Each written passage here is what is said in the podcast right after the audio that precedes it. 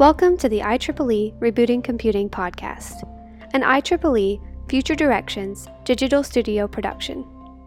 We sat down with Mark Papermaster, Chief Technology Officer and Senior Vice President of Technology and Engineering at AMD, at Rebooting Computing Week last year in Washington, D.C., to discuss his views on the future of computing.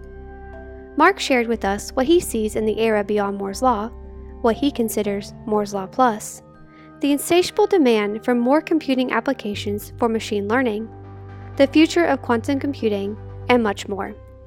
He also talked about the likelihood of a mass deployment of high performance computing into data centers, offices, and homes.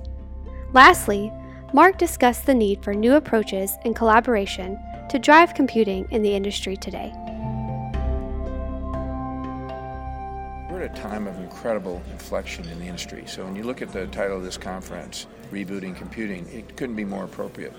Uh, why? Because uh, the changes of the demand for more and more computing are actually coinciding with very novel approaches to deliver more computing. So it's going to drive very impactful change in industry and society.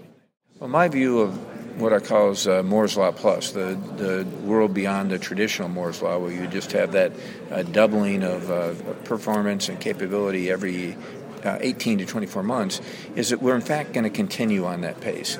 But it's going to take a much tighter partnership of the traditional uh, semiconductor foundries, the design and architectural approaches of the hardware, and it will be heterogeneous. It'll be different types of compute elements CPU, GPU, FPGA, uh, specialized devices, and software. All three elements coming together and being uh, designed and architected to work synergistically is what will drive us uh, be, and to stay on a Moore's Law pace going forward. Well, in the near term, this uh, insatiable demand for more computing for uh, machine learning applications is actually is what's uh, spurring some of the new uh, extensions of today's technologies. Graphics processors, GPUs, have been uh, really now being deployed extensively for graphics compute, not for the visualization, but for parallel processing uh, to drive uh, these machine learning workloads going forward and they're being used heterogeneously. They're being used in, uh, in tandem with CPUs uh, and other specialized devices. And so, this type of heterogeneous and more modular approach will, in fact, pave the way for even new disruptive uh, computing elements like quantum to be uh, applied step by step going forward as they become more uh, productive and actually is there software that gets enabled to leverage those new techniques. So when I look at where we're going, if you if I if I pick five years from now, uh, what you're going to see is uh, these new techniques of packaging and integration of hardware uh, is going to bring substantial gains uh, in uh, high performance computing uh, to the mass market. The stuff that was just in big national labs will now be available uh, broad market in data centers.